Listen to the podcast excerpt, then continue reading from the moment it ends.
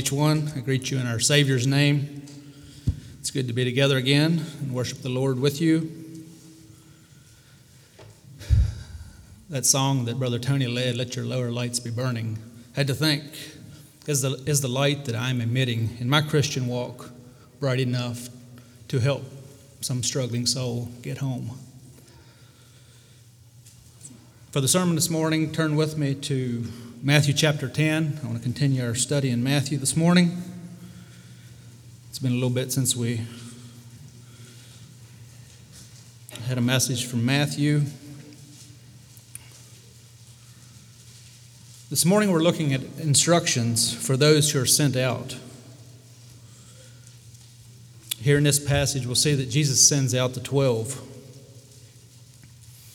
Here we have instructions that are valid for all of us in sharing the simple gospel message that there is a Savior, and Jesus is that Savior to this lost and dying world in which we live. In the previous chapters, Jesus had been showing his authority to the people authority over nature, calming the wind and the waves, authority over spiritual beings, casting out demons from individuals, authority over the infirmed and the crippled, authority over even death itself. He has established that authority. We see where he did it time and time again in the scripture. And now we have a change here in this passage where he does something interesting. He shares that authority with his disciples. He calls his 12 closest disciples to him, the ones he would later call apostles and he sends them out. Let's read verses 1 to 15, Matthew chapter 10. I'm going to back up and read verses, start at 30, verse 37 of the previous chapter. Then saith he unto his disciples, The harvest truly is plenteous, but the laborers are few. Pray therefore the Lord of the harvest, that he will send forth laborers into his harvest. And when he had called unto him his twelve disciples, he gave them power against unclean spirits to cast them out and to heal all manner of sickness and all manner of disease. Now, the names of the twelve apostles are these the first, Simon, who is called Peter, and Andrew, his brother, James, the son of Zebedee, and John, his brother, Philip and Bartholomew, Thomas and Matthew, the publican, James, the son of Alphaeus, and Lebbaeus, whose surname was Thaddeus, Simon the Canaanite, and Judas Iscariot, who also betrayed him. These twelve Jesus sent forth and commanded them, saying, Go not into the way of the Gentiles, and into any city of the Samaritans enter ye not, but go rather to the lost sheep of the house of Israel. And as ye go, preach, saying, The kingdom of heaven is at hand. Heal the sick, cleanse the lepers, raise the dead, cast out devils. Freely ye have received, freely give. Provide neither gold, nor silver, nor brass in your purses nor script for your journey, neither two coats, neither shoes, nor yet staves, for the workman is worthy of his meat. And into whatsoever city or town ye shall enter, inquire who in it is worthy, and there abide till ye go thence. And when you come into an house, salute it, and if the house be worthy, let your peace come upon it. But if it be not worthy, let your peace return to you. And whosoever shall not receive you, nor hear your words, when ye depart out of that house or city, shake off the dust of your feet. Verily I say unto you, it shall be more tolerable for the land of Sodom and Gomorrah in the day of judgment than for that city.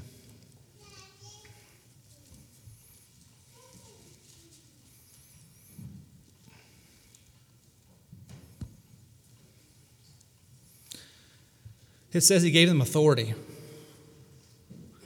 What we see here is the instructions that Jesus is giving to his disciples. And in those instructions are some insights into the calling we have received as ministers of the gospel of Jesus Christ. We're ambassadors for Christ. We're called to go into the world and share Jesus. We're a spokesman, we're a messenger.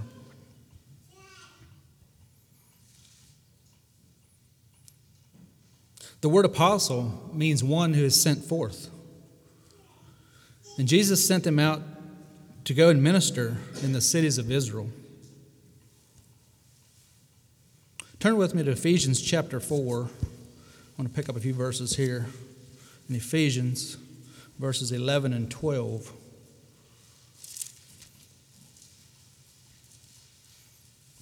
And he gave some apostles and and some prophets and some evangelists and some pastors and teachers for the perfecting of the saints, for the work of the ministry, for the edifying of the body of Christ. So, who are the saints?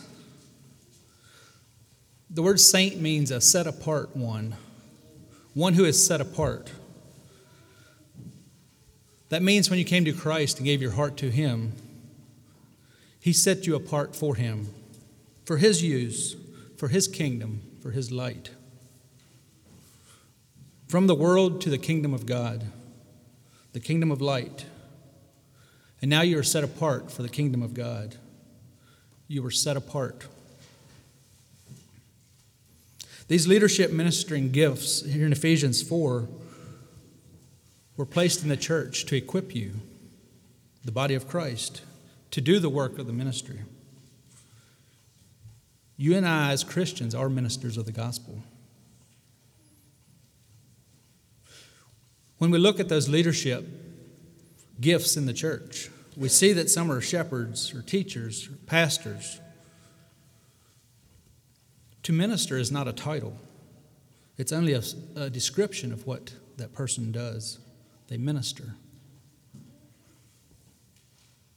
The Bible tells us here in Ephesians 4 that we are called to do the work of ministry.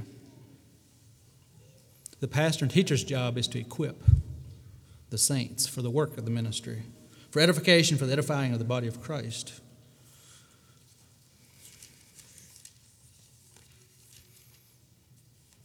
Matthew 1, or Matthew 10, verse 1, says he called his 12 disciples to him. And what does it say he did? He gave them authority to do these various things, to cast out evil spirits, to heal diseases and sickness, and so on. The word authority here in this passage in the Greek, it means power to act. This tells us something about God when He calls you into the ministry. He's not going to call you somewhere without giving you the power to act. Where God guides, He provides. He provides whatever you need to do that area of ministry. So here we see Jesus calls his 12 disciples to him. Then he doesn't just send them out. He doesn't just tell them to go out and cast out evil spirits, heal sickness and disease. What does it say? Verse 1. He gave them power. It says he gave them power to act. He gave them authority. In the same way, you, not, you and I were not called to minister, to function in the ministry in the power of ourselves, of our flesh. We were called to minister or to function under the power of the Holy Spirit. This is why when Jesus appeared to his disciples in that 40 day period after his resurrection, he appeared to them repeatedly. And in Acts chapter 1, on one occasion, he told his disciples that in a few days the Holy Spirit is going to come to you, going to come upon you, the baptism of the Holy Spirit. Jesus told them, You will receive power when the Holy Spirit comes on you. It was about power power to act, power to do. Jesus is telling his disciples, in just a little while, the Holy Spirit is going to come, and he is going to empower you to act. It's through the power of the Holy Spirit that God calls us to do what we are called to do. In verses 2 to 4, we have the names of the disciples. In verse 5, Jesus gives some more instruction and gives us more insight.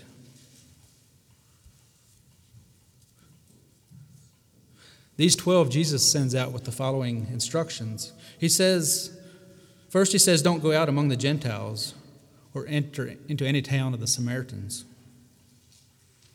I want you to just stay within the Jewish villages and towns. Why did he say that? He said it because the kingdom message they were going to be sharing was for Israel first. And Israel is the one who, as a nation, had been given the prophecies of the coming kingdom, the prophecies of the coming Messiah. And it was they who had the first opportunity to respond to that kingdom message and to the coming of their Messiah. We read in the book of Acts that later on, then the gospel would make its way into Samaria, to the Samaritan villages, which were Jew Gentile crossbreeds. Then from there it would spread further into the Gentile areas. But at this particular time, Jesus is telling them, telling his disciples, I want you to stay away from the Gentiles and the Samaritan towns. Another thing we notice is Jesus didn't explain to them as to why. He just simply said, Don't go there. But rather, but go rather to the lost sheep of Israel.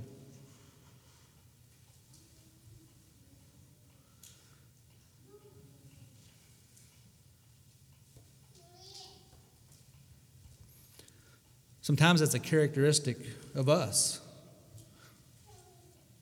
those who are called to minister.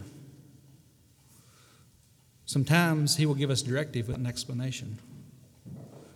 He calls us to walk in obedience and to base that walk on faith and trust without an explanation.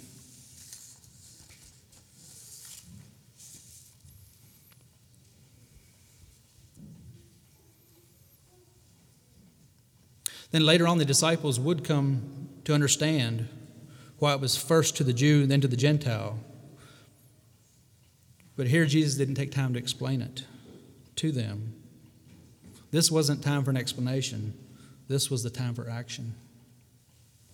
He said, I'm giving you this, this authority. Now go to those who are the house of Israel. Just go and walk in obedience and faith.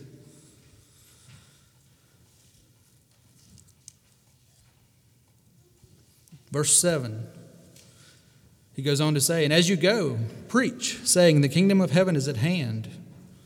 The kingdom of heaven is near. Heal the sick, cleanse the lepers, raise the dead, cast out demons. Notice this line freely you have received, freely give. That's the title of the message this morning. Freely you have received, freely give. This phrase implies that we were given something. Jesus had been showing his disciples over the course of his ministry, up to this point, what it means to freely give. Jesus' giving was something that went on and on and on, up to the point of the cross, where he freely gave so powerfully. The Bible tells us that Jesus didn't just die for the sins of those who would accept what he did on the cross. Not for our sins only, but for the sins of what? for the sins of the whole world. Jesus died for those who wouldn't receive his free gift of salvation. He still paid their price.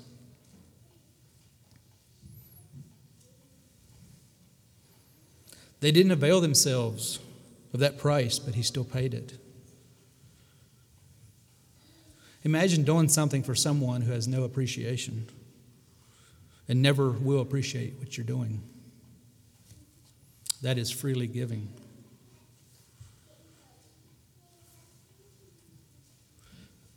I have freely, I have received freely. I am freely giving. Liberality. You and I are called to liberality. We are to be generous with ourselves, generous with our time, generous with our gift. We're not to use it to benefit ourselves in any way, it's for others, it's to be freely given.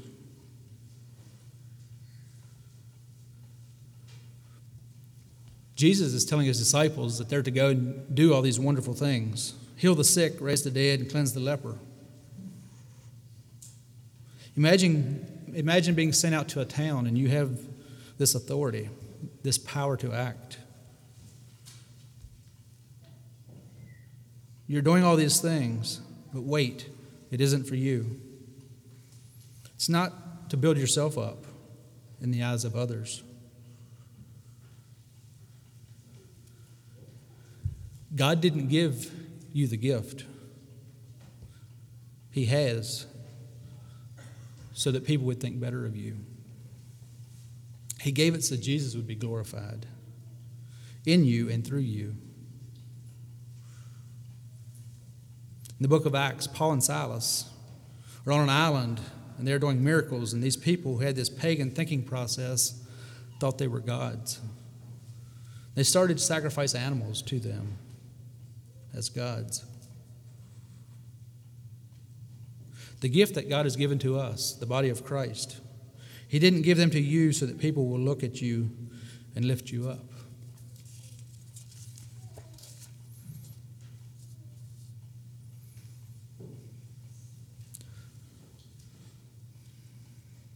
They are so that people will look at what you have done and say, Isn't God amazing?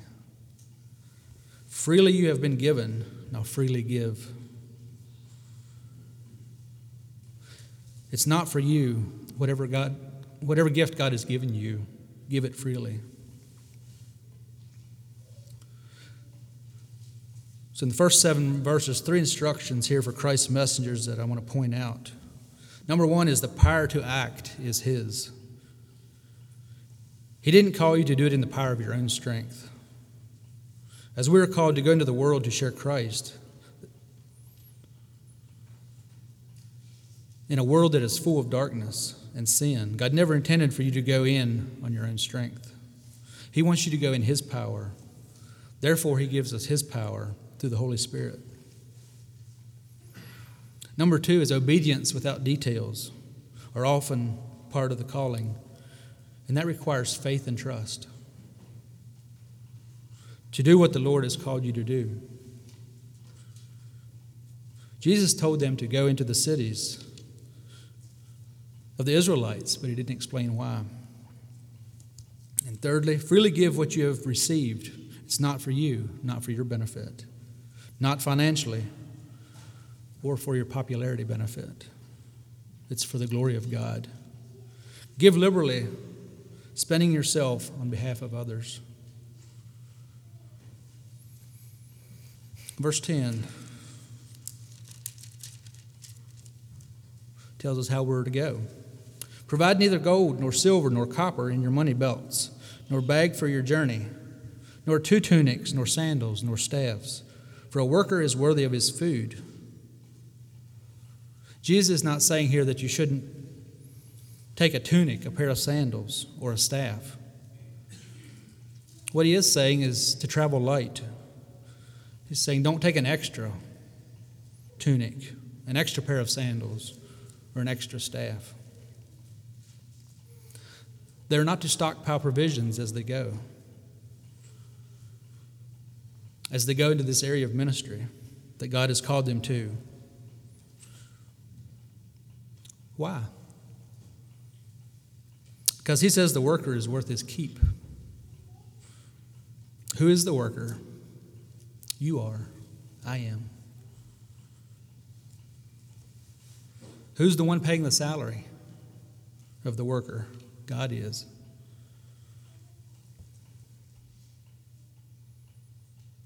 What Jesus is telling us when we go to the work of ministry don't worry. Don't get weighted down by all the concerns about finances, about provision, how will I provide for my family and all that? Leave it in God's hands. He will take care of those things as you go forth and minister. The worker is worth his keep.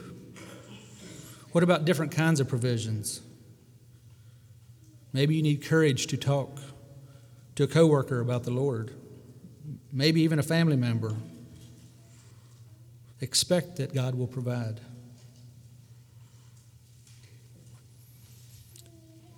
When we travel, we like to have our provisions all planned out before we go. When we travel, we like to take along everything that we need. And then we throw in things that we think we might need.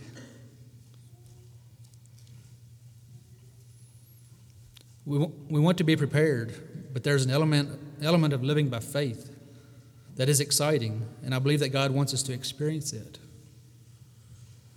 when we minister. And that means stepping out and letting Him provide and taking care of your needs. Letting Him give you the things you need along the way. Another reason for this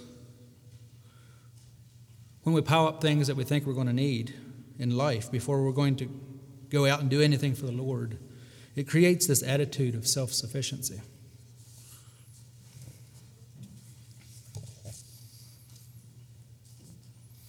But when we lack, when I lack in some area of my life, some area of my needs, it lends itself to a whole different attitude as we go minister.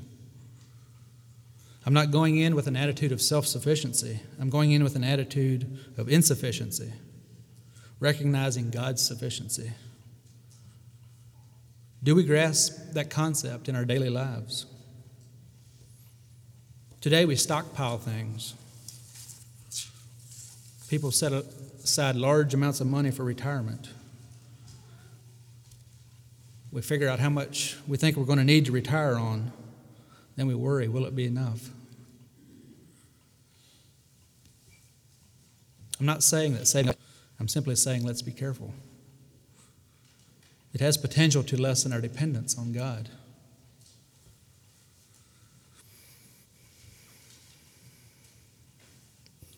I like how Jesus says it here. As you go into these cities, as you minister and tell people about the kingdom of God, don't load yourselves down with a bunch of extra things. Travel light because I'm going to take care of you along the way. And when you see me taking care of you along the way, you're going to get excited about what it means to walk with Jesus. Serve Jesus, let Him provide as you step out in your ministry. Verse 11 Now, whatever city or town you enter, inquire who in it is worthy, and stay there till you go out. Travel in those days could be dangerous. They had inns. Today we have motels. Inns in those days weren't the safest places to be. They were not really a safe place to take your family. When they traveled, it was much safer to find someone who is hospitable invites you to stay in their home. Jesus told his disciples to search for some worthy person and stay there the whole time. In Luke's account, he says, Don't go from house to house. The idea is don't go around looking to better yourself, looking for a better deal. Just find someone who is worthy and stay, stay there. What does worthy mean? Worthiness is defined as someone who is responding favorably to the gospel. So they go into a town, they start sharing Jesus with people, and somebody responds to that message and someone takes an interest in what they have, what they are sharing, they say, I would like to hear more about that. You go to that person's house. You stay with them. That person has shown that they are worthy by their openness to the gospel. It may be the poorest person in town. He may be living in a hut, but you're better off there and when you get there, stay there and don't go from house to house and try to better your circumstances.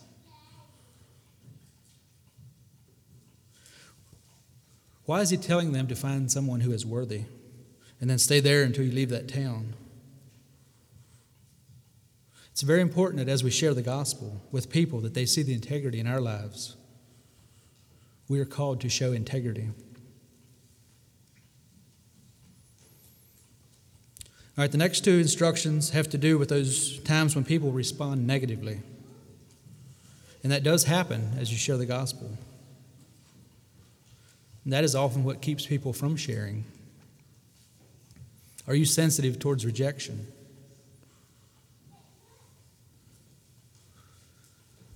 Some are so sensitive about rejection, and if there's a chance that you're going to be rejected or someone responds negatively to what I'm going to share, I would just rather not share.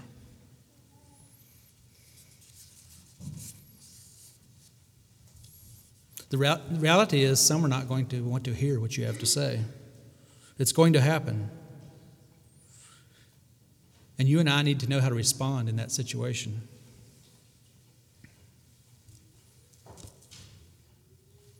Verses 12 and 13, Jesus gives us more instruction how to handle it. It says, And when you go into a household, greet it. If the household is worthy, let your peace come upon it. But if it is not worthy, let your peace return to you. The home Jesus is referring to is not a house. He's not talking about blessing a house. The greeting would always be a greeting of blessing. In the Gospel of Luke, Jesus simply told them to say, Peace be to this house. He's talking about blessing the people in that house, not the house itself. God wants to bless people. He says here that they're to give a blessing of peace to the people in the house. The message that we have to share is a message of peace. It's the message Jesus' disciples were sharing, and it's the one that we are sharing. We're to show people that through Christ we can have peace with God. And that peace comes through accepting Jesus and accepting what he did on the cross. That is how people can have peace with God. Those who have not yet come to Christ or have rejected Christ, they do not have peace in their lives. And the reason that peace is missing in their lives is because they don't have the Prince of Peace living in their heart. They're at enmity with God The only way to have peace is through Jesus Christ.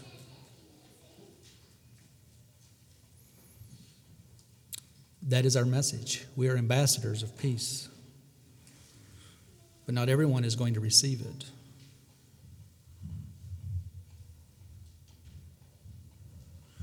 Christmas time, we sing, Peace on earth, goodwill toward men. It's those who have received the work of Jesus not in the manger, but on the cross. Those are the ones who have peace. Peace on earth begins with peace in the heart because I received the Prince of Peace.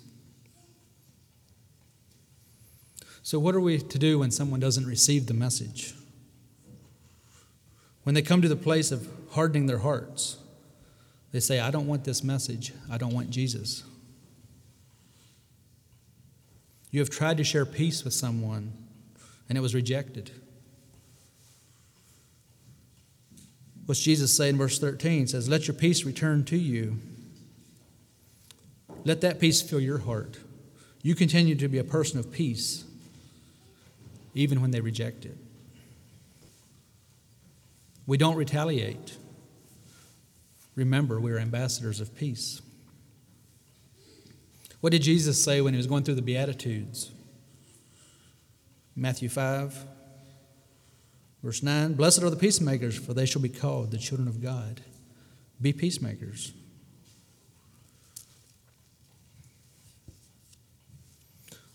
Verse 14, Matthew 10. And whoever will not receive you nor hear your words when you depart from that house or city, shake off the dust from your feet. The Apostle Paul actually did this. Turn with me to Acts chapter 13.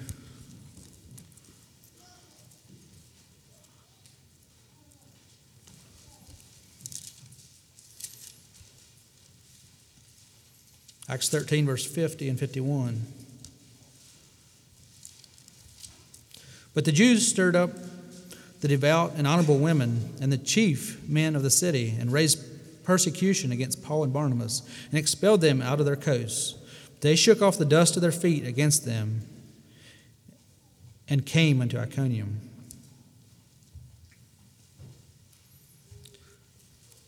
Then in Luke's account, Luke 10 10 says, But whatever city you enter, and they do not receive you, go out into its streets and say, The very dust of your city which clings to us, we wipe off against you. Nevertheless, know this, that the kingdom of God has come near to you. The kingdom is coming, whether you accept or reject the message. I just shared with you won't change anything. He says you can reject Jesus, but that doesn't change the fact that you need a Savior. Neither does it change the fact that you're separated from God. That doesn't change the fact that Jesus is the only Savior that you can accept. Even though people will reject the gospel, we need to have the boldness to be able to warn them.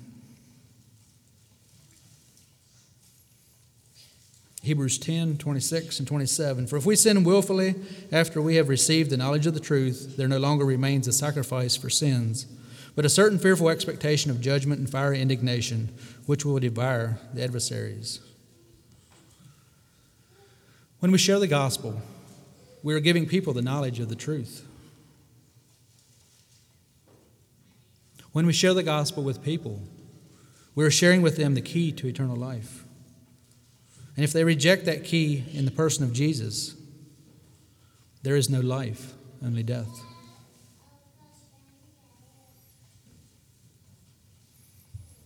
As you shake the dust from your shoes, it's like a warning to them. You have rejected the only means of life that is available to you. When Paul and Barnabas delivered the message of Christ, it was rejected. The people told them, We don't want you here. Get out of town. So they left. They shook the dust off of their feet against them. Sometimes you have to move on to where the seed of God's word will be more readily accepted. The beauty of being created in the image of God is that we have been given the freedom to choose.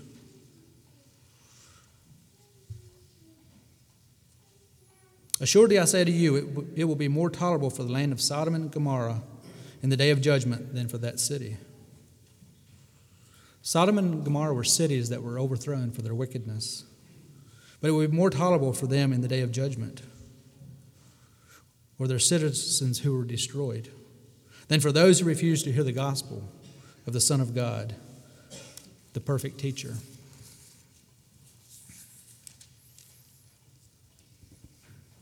So, in closing, I'm going to few words from the Apostle Paul, 1 Corinthians 2.